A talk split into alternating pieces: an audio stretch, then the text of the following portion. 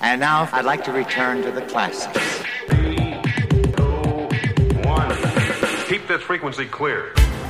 The Story Behind der Podcast.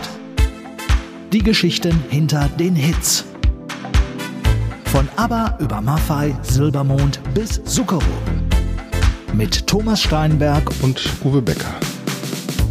Tag, Herr Becker, wie ist es? Ja, Herr Steinberg, es ist natürlich wieder ganz hervorragend. äh, Vor allen Dingen deswegen, weil wir ganz kuschelig hier nebeneinander sitzen heute, denn wir haben eine etwas andere Location für unseren Podcast heute, nämlich bei mir im Arbeitszimmer, weil der Andi heute anderes zu tun hat. Äh, Dafür haben wir aber einen Gast, der sehr weit weg ist, aber doch sehr nah, weil wir uns ja, vor gar nicht allzu langer Zeit mit dem Thema Udo Jürgens beschäftigt Genau. haben. Und äh, da passt es natürlich ganz hervorragend, dass wir den Kontakt herstellen konnten zu, stell du doch unseren Gast einfach mal vor. Unser Gast hört auf den klangvollen Namen Thomas Tscheschner, ist ein Profimusiker seit vielen, vielen Jahrzehnten, hat mit unglaublich vielen Leuten zusammengespielt, unter anderem auch mit Udo Jürgens. Und ich habe äh, Thomas Tscheschner genannt Chuck. Ich hoffe, ich durfte das sagen. Hallo Thomas. Auf jeden Fall. Ja, hallo zusammen. Ich habe äh, Thomas vor vielen Jahren kennengelernt als Weinredakteur bei SWR 1 Rheinland-Pfalz in Mainz, habe ihn immer sehr, sehr geschätzt. Am Anfang wusste ich gar nicht,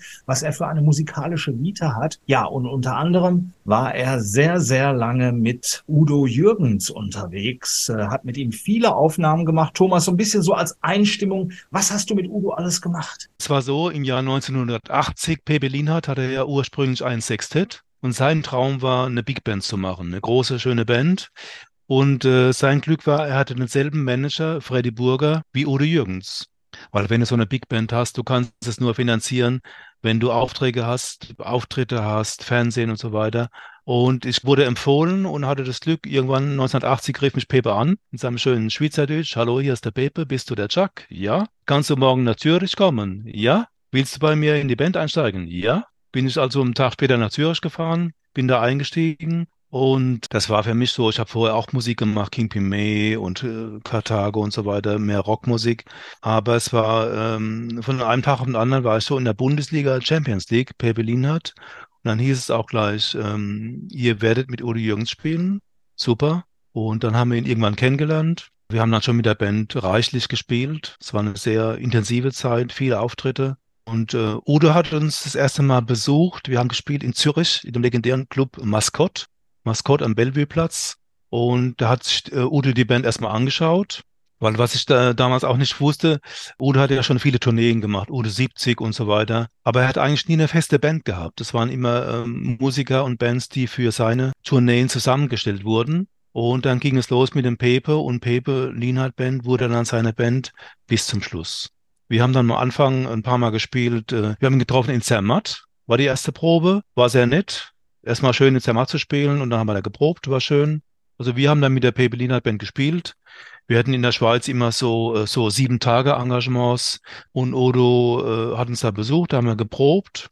Und dann ging es auch irgendwann los. Der erste Auftritt mit Udo war in Krems, das ist in einer Weingegend oberhalb von Wien, ganz weit oben in Österreich. Gibt's leckeren, sehr leckeren Wein, kenne ich gut. Sehr, sehr schön Wein. Und das ist auch ein gutes Stichwort. Wir haben also in, in Krems unseren ersten offiziellen Auftritt gehabt, Udo Jürgens und Pepe Lienhardt Band, weil am zweiten Tag war ein, ein Off-Day und da war eine Weinprobe. Und ich bin heute noch froh, dass diese Weinprobe nach dem Auftritt war. Weil ihr kennt ja, Weinprobe ist normalerweise, man probiert ein bisschen und dann, aber man trinkt es nie ganz aus. Jetzt mach mal mit Musikern eine Weinprobe. Mit amerikanischen, äh, mit südamerikanischen, mit französischen, italienischen Musikern eine Weinprobe. Die trinken immer alles aus. Also die Band war am Abend nicht mehr spielbereit, sag ich mal. Deswegen war das sehr schön, dass die Weinprobe nach dem Auftritt war. Darf ich mal einmal dazwischen, insofern, weil ich natürlich von dir gerne wissen möchte, es gibt viele Menschen, die Udo Jürgens auf ganz verschiedene Art und Weise kennengelernt haben. Ich habe in unserem Podcast die Geschichte erzählt von den Menschen, die äh, sein Musi Musical produziert äh, äh, haben und äh, die Regisseurin, die gesagt hat, das war sehr schön, aber auch sehr anstrengend, äh, weil er natürlich äh, sehr perfektionistisch äh, gewesen ist.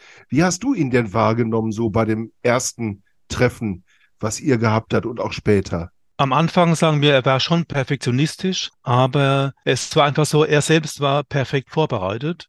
Wenn Udo sagte, wir haben 14 Uhr Probe, dann kam der Punkt 14 Uhr zur Tür rein, war vorbereitet, wollte aber auch, dass die anderen, sprich die Technik, die ganzen, der Mixer und alles, dass der Soundcheck schon passiert war, dass die Band auch um 14 Uhr spielbereit war. Wenn das der Fall war, und wir hatten einen sehr super Bandleader, Pepe Lienert. Die zwei haben sich auch gut verstanden und gut ergänzt. Dann war Udo eigentlich zufrieden. Er hat manchmal noch kleine Korrekturen gehabt. Bisschen Tempo anders, bisschen langsamer, bisschen schneller, bisschen dynamischer, bisschen rausnehmen. Also ich kam mit ihm sehr gut aus. Und ähm, wenn alles perfekt lief, dann war Udo wunderbar. Ich weiß nur, wenn irgendwas nicht so lief, da war er ähnlich wie Fritz Rau, der meistens der Veranstalter war. Wenn Udo zum Soundcheck kam und einer fing noch an, Kabel zu verlegen, hat er gesagt, Leute, das hättet ihr schon alles machen können. Wir wollen loslegen. Da war er ein bisschen, sagen wir mal, empfindlich.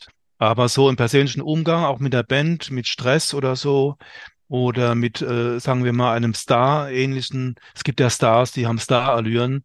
Mit uns hatte er, soweit ich es mich erinnere, keine Star-Allüren. War einfach ein, ein, super Musiker und äh, für mich war das eigentlich eine sehr schöne Zusammenarbeit. Hautnah jede Stunde erleben, hautnah sich Gefühle ergeben, ohne Abstand zum Leben,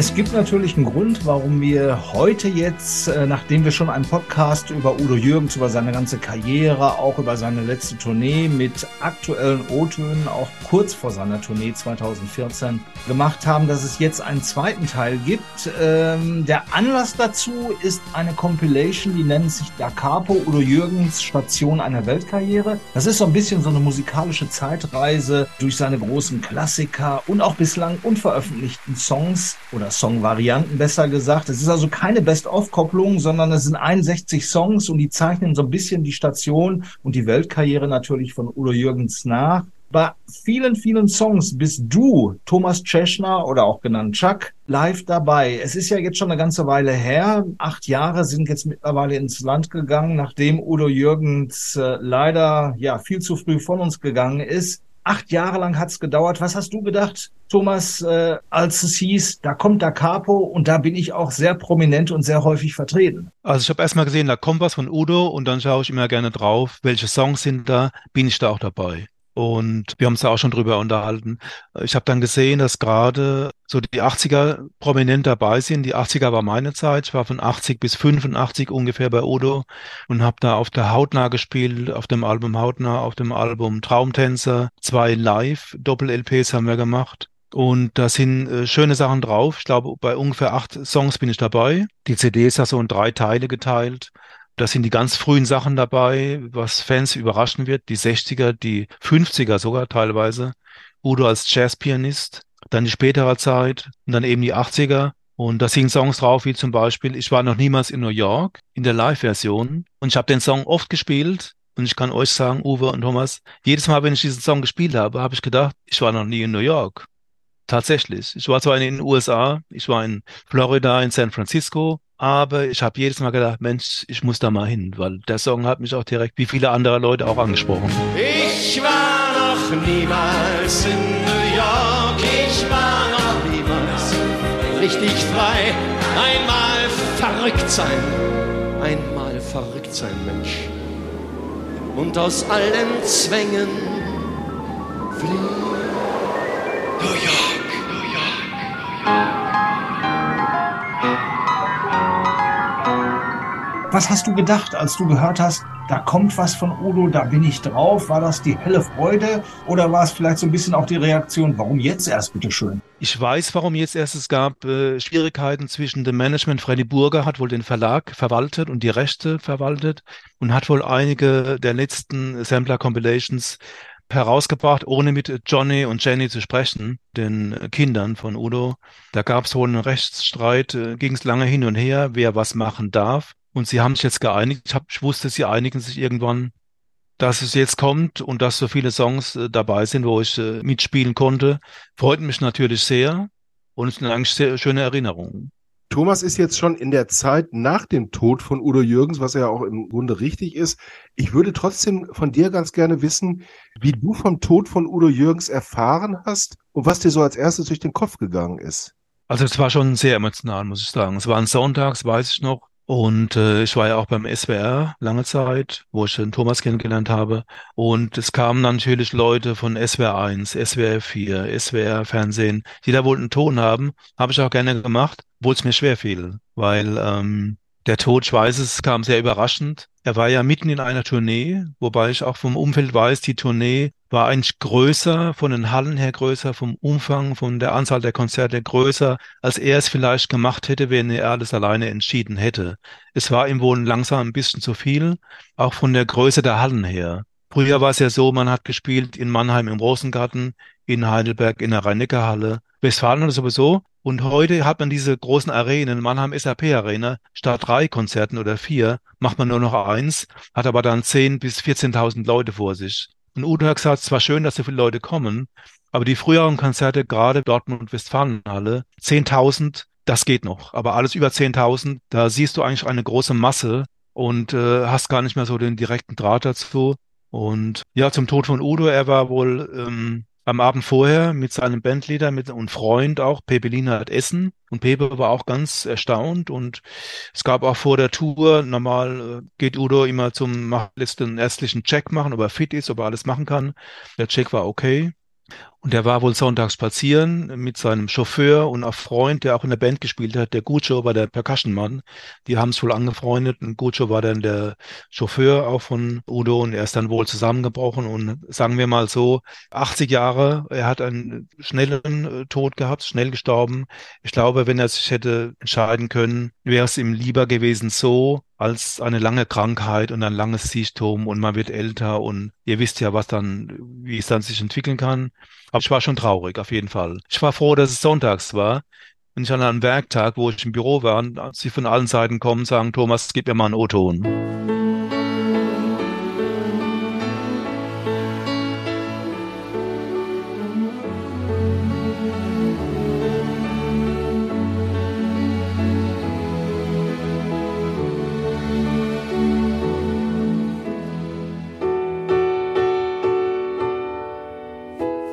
Wenn du an Udo denkst, Thomas, was kommt dir dabei als allererstes ganz spontan in den Sinn? Ähm, Udo war für mich sehr wichtig, weil, wie gesagt, ich war früher so ein alter Rock'n'Roller, Rock gemacht, Pop, alles Mögliche. Mit Udo haben wir einfach sehr viel erlebt, sehr viel gespielt. Und man konnte von Udo sehr viel lernen, so wie er sich benommen hat, wie er sich gegenüber anderen Prominenten benommen hat. Es kam ja, ihr könnt euch vorstellen, wenn wir irgendwo gespielt haben, München, äh, Olympiahalle, kamen die ganzen Musiker, Produzenten, der FC Bayern kam vorbei, Klaus Augenthaler, Franz Beckenbauer, Paul Breitner. Bei uns hat es ständig von Prominenten gewimmelt und so wie er mit denen umgegangen ist, fand ich irgendwie gut, so auf Augenhöhe, wie ein Gentleman, freundlich, höflich, zugewandt, aber auch nicht kumpelhaft. Udo war kein Kumpel, er war ein guter Typ, er war hellwach, er wusste genau, was irgendwo passiert, aber er hat so eine kleine Distanz drin gehabt und das, wie er mit den Leuten umging, wie er generell mit Leuten umging, fand ich gut. Und auch seine Arbeitsauffassung habe ich auch viel gelernt von ihm. Er sagte, wenn du etwas machst, mach es hundertprozentig, mindestens. Ich kann das nur insofern unterstützen. Ich wollte mal ein Autogramm von ihm haben äh, für eine Bekannte und habe ihn gebeten, den Vornamen, also für war ein Frauenvorname und dann hat er zu mir gesagt, das mache ich nicht. Und dann habe ich gesagt, wie, warum? Das machen doch alle. Nee, ich mache das nicht, weil ich kenne die Frau ja gar nicht. Also, okay. wenn du jetzt willst, schreibe ich gerne für Uwe dahin. Wir haben uns kennengelernt und so. Aber für irgendeine Bekannte da den Vornamen hinzuschreiben, das mache ich nicht. Das ist mir zu eng. Das ist mir zu kumpelhaft. Mhm. Also da war er schon, äh, war er schon sehr straight, glaube ich, was diese Dinge angeht. Was ich noch gerne mal wissen würde, ist, du hast ja wenn ich mir die Liste angucke, der, der Musiker, mit denen du zusammengearbeitet hast, das ist ja ein ähm, Who is Who der Musikszene. Das geht von äh, Georg Danzer, äh, Hildegard Knef, El Martino, George Mustaki, Chai Coltrane. Ich weiß nicht, da, hier stehen, glaube ich, 50 Namen oder so.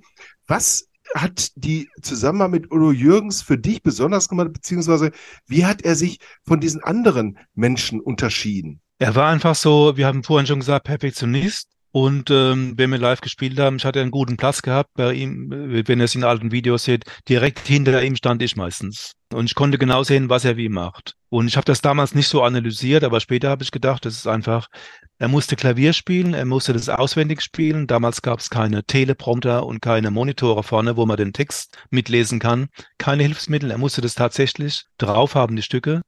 Er musste gut Klavier spielen, er musste den Text auswendig singen, er musste gut singen, er musste gleichzeitig mit der Band kommunizieren, vom Timing her. Jedes Publikum ist anders, jede Halle ist anders. Man, manchmal geht man ein bisschen schneller an die Sache ran, manchmal nimmt man das Tempo raus und er musste performen, entertainen, die Leute unterhalten und das alles zusammen. Und das hat er eigentlich jeden Abend perfekt gemacht. Ich kann mich an keinen Abend erinnern, wo er sagt, ich habe heute keine Lust oder mir geht's nicht so gut oder ich habe einen Text vergessen. Null. Also der Udo war wirklich absolut top und auch in dieser Hinsicht ein Vorbild. Das hat mir auch später viel geholfen, wenn ich irgendwas gemacht habe am Radio, habe ich nie gesagt, komm, ich mache mal hier ein Programm. Ich wollte ein gutes Programm machen. Da musste jeder Titel Tina Turner the best. Wenn schon, denn schon. Und in dieser Hinsicht habe ich von Udo sehr viel profitiert. Ähm, von seinem Namen natürlich auch, wenn ich irgendwo hinkam, wenn eine Band einen Bassisten gesucht hat, hast du gesagt, P. Berlinert Band, Udo Jürgens, dann haben die gesagt, okay, der muss eigentlich gut sein. Und auch beim Arbeitgeber, wenn du zum Radio kamst, ich bin dann, habe dann 85 aufgehört, bin dann zum Radio, was auch eine schöne Zeit war und immer noch ist. Und wenn es dann hieß, was haben Sie so gemacht, habe ich gesagt, hier so und so, diese Sender und war auch international unterwegs mit Udo. Wir waren ja nicht nur in Deutschland, Schweiz, Österreich. Wir waren auch in, in Holland, in Belgien, in Luxemburg, in Spanien haben wir gespielt und äh, waren viele schöne Sachen dabei. Wir haben in Amsterdam gespielt im Konzertgebau, falls ihr das kennt, dieser legendäre Konzertsaal, wo auch schon Led Zeppelin gespielt haben. Und ähm, schöner großer alter Saal mit einer riesen Orgel im Hintergrund. Und äh, haben wir gespielt, aber ich sag, hier war auch Led Zeppelin, das spielen wir hier, das ist auch gut solche Sachen kamen da am laufenden Band. Oder für euch Dortmund Westfalenhalle, sensationell. Du hast gemerkt, die Leute lieben ihn. Und das war auch so eine, äh, es gibt ja viele große Hallen. ICC Berlin haben wir aufgespielt, ist groß, aber irgendwie auch neutral. Und Dortmund Westfalenhalle, wenn du da rauskommst und merkst, die Leute, es ist ausverkauft, es sind über 10.000 Leute da, die Leute lieben Udo, dann fliegst du so ein bisschen. Das Konzert spielt sich fast wie von selbst. Die Leute ihn tragen. Udo eigentlich anders auf Tour als im Studio? Du hast ihn ja erlebt, sowohl in der Studiosituation als natürlich auch live on Tour. Im Studio eigentlich ähm, fast noch lockerer.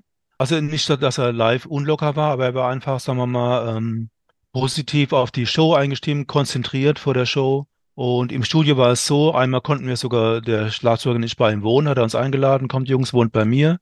Und äh, wir haben die Studioalben meistens in, im Powerplay-Studio in der Nähe von Zürich aufgenommen. Und Ablauf, wir kamen, die Musiker kamen so um elf, Techniker, Produzent, Peter Wagner, alles eingestellt, Mikrofon eingestellt, alles vorbereitet. Udo kam so um 13, 14 Uhr. Und wir haben ihm kleine, in einer kleinen Besetzung eingespielt. Schlagzeug, Bass, Gitarre und Udo am Klavier. Und er hat so eine Art, äh, man sagt, Pilot gesungen. Er hat noch nicht wirklich gesungen für später, hat Pilot gesungen. Wir haben jeden Tag so ein, maximal zwei Songs aufgenommen, abends schön Abendessen, fertig.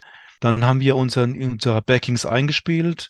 Dann kam vielleicht noch drauf Streicher, die Brass Section, Saxophon, Posaune und so weiter. Und ganz am Schluss hat Udo in ein, zwei Tagen komplett alles eingesungen. Und dann wusste er, die, die Backings stehen, die Musik ist soweit da, jetzt kann ich loslegen. Und dann war er auch mit dem Produzenten praktisch allein im Studio und hat dann ein, zwei Tagen die Songs, die er vorher als Pilot gesungen hat, eine Pilotspur, nochmal richtig eingesungen. Und es war eigentlich auch eine sehr schöne, sehr seriöse, sage ich mal, Zusammenarbeit.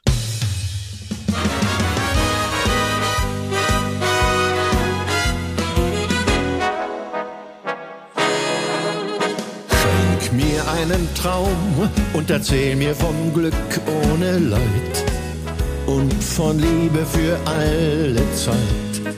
Erzähl.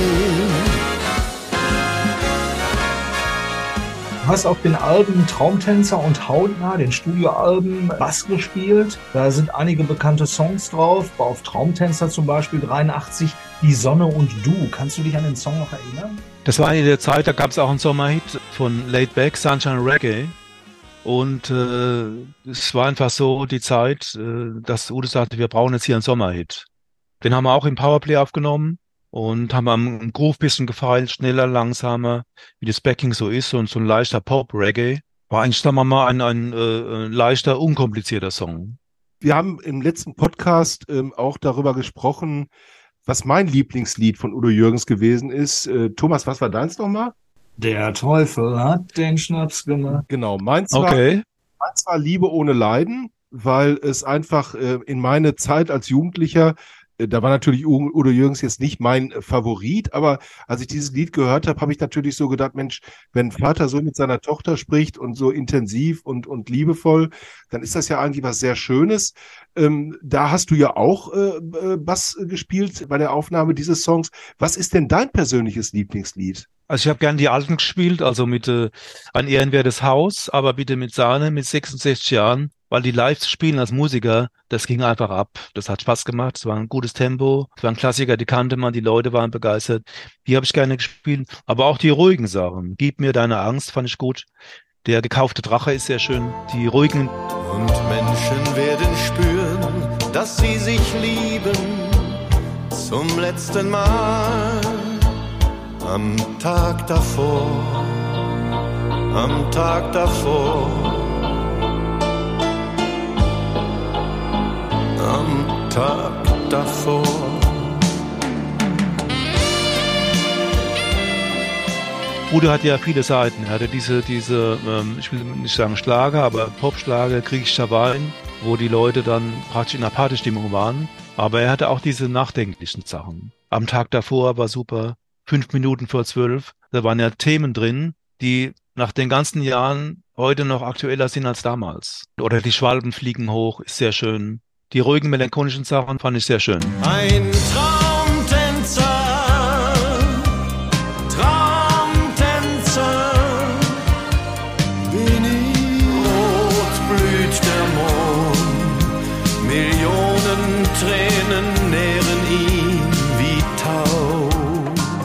blüht der Mond. Das war zwar vielleicht nicht sein bekanntester Song, fand ich, war aber auch einer der schönsten, die er damals 84 für das Album Hautnah aufgenommen hat. Hast du da noch eine Erinnerung dran? Den haben wir oft gespielt, auch äh, im Fernsehen. Wir waren mal bei, ich glaube, Carlo und Co. oder schon, schon mit Carlo und Co. Ja, da habe ich gedacht, äh, mutig eigentlich, dass er an das Thema rangeht, Rotblüter Mond. Aber es ist für mich persönlich kein wichtiger Song. Wie Uwe schon sagte, Liebe ohne Leiden fand ich gut, weil es seine Tochter dabei war. Und es war auch alles sehr, sehr echt. Also sie hat nichts gespielt, der Udo hat nichts gespielt.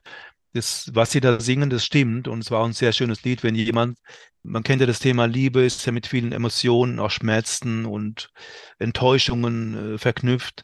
Wenn jemand äh, seiner Tochter äh, wünscht, Liebe ohne Leiden, ist einfach äh, eine sehr schöne Sache, auch ein sehr, sehr schönes Thema.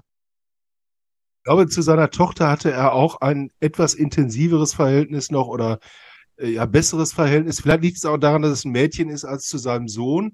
Ähm, er hatte auch ganz viele schöne Verhältnisse zu Frauen. Hast du davon eigentlich irgendwas mitbekommen? Weniger als man denkt. Ähm, als wir dabei waren, war er, war seine Freundin und spätere Frau, ich glaube, es war die Corinna, kann es sein. Sie kam ab und zu zu den Konzerten, aber sie war sehr ruhig und, und zurückhaltend. Ich kann da gar nicht so viel sagen. Ich habe einmal die Panja kennengelernt, seine erste Frau, von der auch der Johnny und Jenny hat. Panja war sehr ernst. Und ähm, Udo hat es vorgestellt, er hat gesagt, hier Panja, das ist der Chuck, mein Bassist. Aber sie hatte da keinen, sie wollte mit den Musikern gar nicht so viel zu tun haben, weil sie hat wohl mit Udo auch einige Enttäuschungen erlebt und hat gesagt, das ist der Udo und mit der ganzen Musik und außenrum ist eine andere Sache. Aber sagen wir so, es war unterwegs, wenn wir on Tour waren, vielleicht weniger los, als manche gemutmaßt haben, weil die eine Tournee war über 120 Konzerte, die andere Tournee war über 130 Konzerte. Und wenn du dann jeden Abend Party machst, mit allem drum und dran, dann stehst du das nicht durch.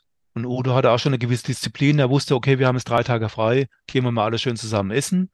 Aber wenn du so, ähm, so eine Reihe hast, wir haben zum Beispiel in Hamburg gespielt im CCH und da war der Rekord vorher, Harry Belafonte, neun Konzerte am Stück ausverkauft. Und Udos äh, Rekord war zwölf Konzerte ausverkauft. Und natürlich, und Udo hatte auch die, den Wunsch, wenn die Leute kommen, dann will ich voll da sein und eine volle Show für sie spielen. Es war auch interessant, am Anfang waren wir so mal 10, 20 äh, Konzerte unterwegs. Und Udo hat gemerkt, in den großen Städten ist die Band voll da, in so einer kleineren Stadt lässt die Band ein bisschen nach. Und dann hat er gesagt, so Freunde, pass auf. Die Leute, auch in einer kleinen Stadt, zahlen genauso Eintritt wie in München, Berlin und Hamburg. Und wir machen genau die gleiche Show, in der gleichen Qualität, mit der gleichen Intensität. Fand ich auch sehr gut, habe ich auch gelernt. Und hat er auch recht. Er war ja natürlich auch ein echter Profi und er war voll und ganz dabei. Ich habe ihn auch beim Interview mal weinend gesehen. Da haben wir uns über einen Song unterhalten, so Mitte der 90er war es. Da ging es um die Atomtests der französischen Regierung im Mururoa-Atoll. Und das hat bei ihm, glaube ich, so eine Reaktion innerlich bewirkt, dass bei ihm auf einmal die Tränen die Wange runterliefen und er sagte, ich bin halt sehr nah am Wasser gebaut und wenn ich darüber nachdenke, kommt wieder alles in mir hoch. Hast du ihn so auch erlebt? So mit äh, Tränen jetzt nicht, aber ich habe ihn erlebt. Wir haben ja bei der einen Studioaufnahme, ich glaube, es war bei der Traumtänzer bei ihm gewohnt ein paar Tage. Und äh, ich habe festgestellt, er hat so eine Art melancholische Seite. Er war es kein Spring ins Feld, der den ganzen Tag fröhlich war und so. Er konnte auch super gut äh, drauf sein. Wir haben auch, ich habe damals auch in Zürich gewohnt und ab und zu rief der, der HP an seinen Tourbegleiter und sagt, Ulem, äh, will essen gehen, kommt ihr mit?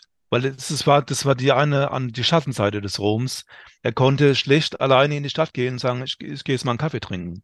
Gerade in den 80ern, wo er so auf dem Höhepunkt war, da waren sofort eine Traube von Leuten um ihn rum und da, dann hätte er dann praktisch ähm, stundenlang Autogramme geben können, wenn er da noch lebend rausgekommen wäre aus, der, aus, der, aus dem Café. Und deswegen waren wir außen rum. Und er konnte privat äh, sehr, sehr ruhig, nachdenklich, melancholisch sein was sich später, glaube ich, noch verstärkt hat. Weil dieser ganze Ruhm, diese Bekanntheit, diese extreme Bekanntheit, hat auch die Schattenseiten, dass sich jeder kennt und dass du niemand, so wir drei können in die Stadt gehen, zum Italiener, wohin wir wollen, Kaffee trinken. Wir haben unsere Ruhe. Das konnte er nicht mehr. Jetzt kommt diese Compilation raus. Wir hatten es vorhin erwähnt. Da Capo, das freut dich natürlich äh, als jemand, der dort sehr prominent vertreten ist es gibt auch ein paar kritische Stimmen, die sagen, ha, es geht doch nur noch ums Geld verdienen. Kannst du sowas nachvollziehen oder ist das so ein bisschen außerhalb deines Kosmos? Also wenn es noch eine neue Compilation wäre, wieder mit griechischer Wein oder Merci Cherie, würde ich sagen, okay, da gibt's schon einen, die letzte vor fünf Jahren, die äh, Merci heißt die, glaube ich, die fand ich sehr gelungen. Damit wäre es auch im Grunde ähm, soweit gut gewesen. Aber die jetzt ist jetzt hier diese Compilation von, von Jenny und Johnny kuratiert sozusagen, wie so schön neudeutsch heißt, zusammengestellt. Und ich finde sie interessant gemacht. Da Capo heißt ja von Anfang an, von vorne. Das heißt vom, vom Anfang seiner Karriere an. Und gerade die, die ersten zehn Jahre bis Merci Cherie waren ja für Udo schwere Jahre. Da hat er wirklich schwer gearbeitet und äh, war nicht einfach und hat er äh, zum dritten Mal beim Grand Prix teilgenommen und dann beim dritten Mal mit Merci Cherie gewonnen. Und von daher finde ich die Auswahl ganz interessant. Es sind ganz ausgefallene Sachen drauf, wie zum Beispiel ähm, Walz Musette, ein Instrumentalstück, sehr klassisch, nur Klavier, klingt fast wie Chopin. Und auch frühe Songs aus den 50er, 60ern, wo er eher Jazz macht, aber auch das schon ziemlich gut. Und von daher, insgesamt finde ich eine schöne Compilation. Ich wünsch dir Liebe ohne und eine Hand, die deine hält. Du, du, du, du, du, du. Singen Sie mit. Du, du, Du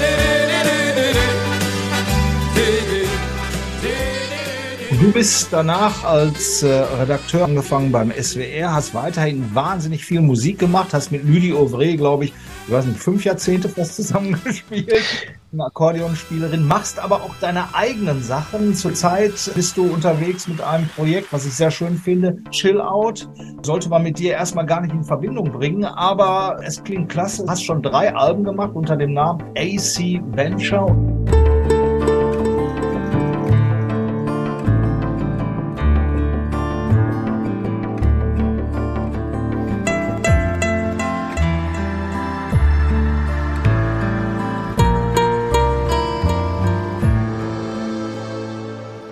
Diese äh, Lounge- und äh, Chill-Out-Musik habe ich als Redakteur kennengelernt, weil ich für viele verschiedene Programme gearbeitet habe und es gefällt mir gut.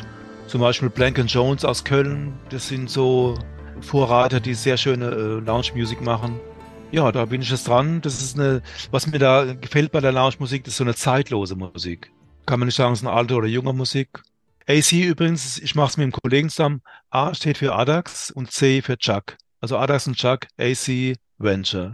Also man hört, du hast noch eine Menge vor. Ähm, und ja. wir müssen jetzt leider äh, Gottes langsam zum Ende kommen, weil dieses Format, ich könnte dir wirklich noch stundenlang zuhören, auch weil ich diesen Dialekt so mag, äh, deine Stimme. Okay. Aber ich Mannheim. Ja, ich mag's einfach. Äh, Es ist äh, alles Geschmackssache. Ich höre es gerne. Aber ich will jetzt zum Schluss noch sagen, dass ich dich um eine Zusammenarbeit ganz besonders beneide. Natürlich auch um die mit Udo Jürgens. Aber du hast, wie ich der Liste hier nehme, auch mit Silvia Wrethammer äh, zusammengespielt. Und jetzt werden manche sagen, wer ist das denn? Ich als Jugendlicher, ähm, hormongesteuert, äh, fand immer Silvia Wrethammer war eine der schönsten Frauen, die ich je im Fernsehen gesehen habe. Ich vermute, es ging dir auch so. Vielleicht einen Satz noch zu Silvia Wrethammer. Mit Silvia haben wir ein paar Mal gespielt in, in der Schweiz und auf verschiedenen Galas, auch im Fernsehen. Tolle Sängerin, sehr vielseitig, auch gute Jazzsängerin und eine wunderschöne Frau, die begleitet wurde von ihrem schwedischen Ehemann. Ich glaube, er ist Ove, Ove Olström oder so ähnlich. Ein schwedischer Pianist, der sehr gut auf sie aufgepasst hat, weil er wusste, wie gut sie aussieht. Und das hat uns erinnert, ein ähnlicher Fall war, wir hatten im Fernsehen getroffen Albano und Romina Power. Und Romina Power sah unglaublich gut aus, einfach eine Schönheit. Aber sie wurde, ich will sagen, abgeschirmt. Ein bisschen, wenn man ihr nur guten Tag sagen wollte, kam von der Seite Albano und hat gesagt, can I help you? Das war irgendwie lustig. Aber sie sah einfach so gut aus, ich kann ihn gut verstehen. Ja, siehst du, und das sind natürlich dann immer diese Momente auch für dich als Musiker auf der Bühne, der so ein bisschen auch hinter die Kulissen schauen darf, die man sich immer gerne im Nachhinein erinnert. Wobei, ja, dieser Glamour-Faktor, der steht für viele immer ganz weit vorne, soll er auch meinetwegen. Aber im Prinzip ist alles harte Arbeit und äh, solange es noch Spaß macht, ist das natürlich auch sehr schön. Ja, äh, wir müssen leider zum Ende kommen. Ich konnte dir tatsächlich noch stundenlang zuhören, auch wegen dieses Dialekts, den ich sehr gerne höre. Der mich erinnert an Fritz Rau, den du ja vorhin auch schon erwähnt hast, der viele Udo Jürgens Konzerte veranstaltet hat und ähm, eigentlich immer zu uns gesagt hat, auf seine unnachahmliche Art, er war ja ein toller Geschichtenerzähler, ein toller Mensch, der uns immer am Ende ermahnt hat, egal ob er die Stones, Michael Jackson oder wen auch immer veranstaltet hat, vergesst mir der Udo Jürgens nicht und vergesst mir den Nana Muschkori nicht. Und äh, in diesem Sinne sage ich jetzt mal, wir haben Udo Jürgens nicht vergessen. Wir vergessen Nana Muschkori natürlich nicht und äh, nehmen uns auch fest vor, mal eine Sendung über Fritz Rau zu machen, oder Thomas? Das ist mit Sicherheit schon gebucht. Äh, bevor wir jetzt auch uns bei unseren Hörern bedanken für die Treue und vor allen Dingen auch fürs Zuhören. Kurze Frage noch an dich, äh, Thomas, an dich, Chuck.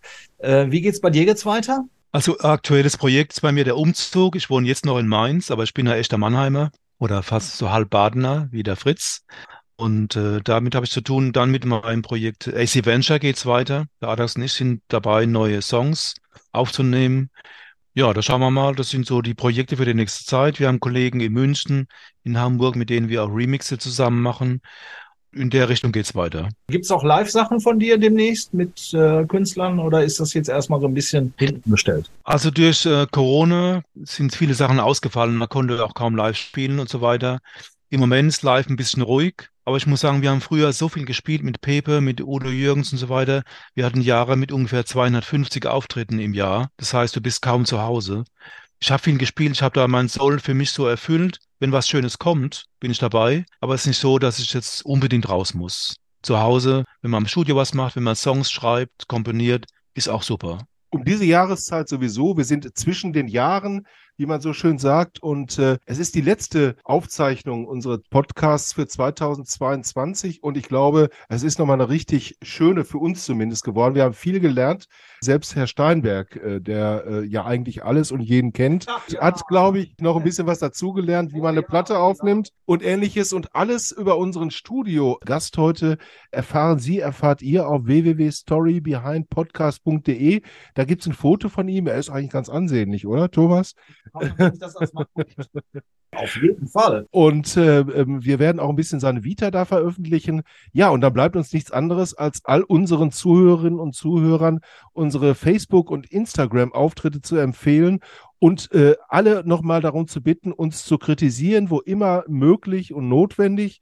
Wir freuen uns drauf und drüber. Ja, Thomas, dann wünsche ich dir auch einen guten Rutsch, unserem äh, Gast natürlich, und, und auf ein neues in 2023, oder? Ich freue mich auf die weitere Zusammenarbeit mit dir, Uwe, Ja. auf jeden Fall erstmal im nächsten Jahr. Auch euch, Ihnen allen ein wunderbares 23. Wir werden das Kind schon rocken. Und es geht dann weiter mit dem Story Behind Podcast. Wir freuen uns sehr darauf und Wir sind auch schon gespannt, was demnächst so kommen wird. Bis dahin, alles Liebe. Ciao, ciao, Chuck. Tschüss. Tschüss, vielen Dank. The Story Behind. Ein Podcast von und mit Thomas Steinberg und Uwe Becker. Produziert in den Orcas Studios von Andreas Hötter. Online-Inhalte und Marketing betreut Alexander Kindermann. Alle Links zu den Folgen findet ihr unter storybehindpodcast.de.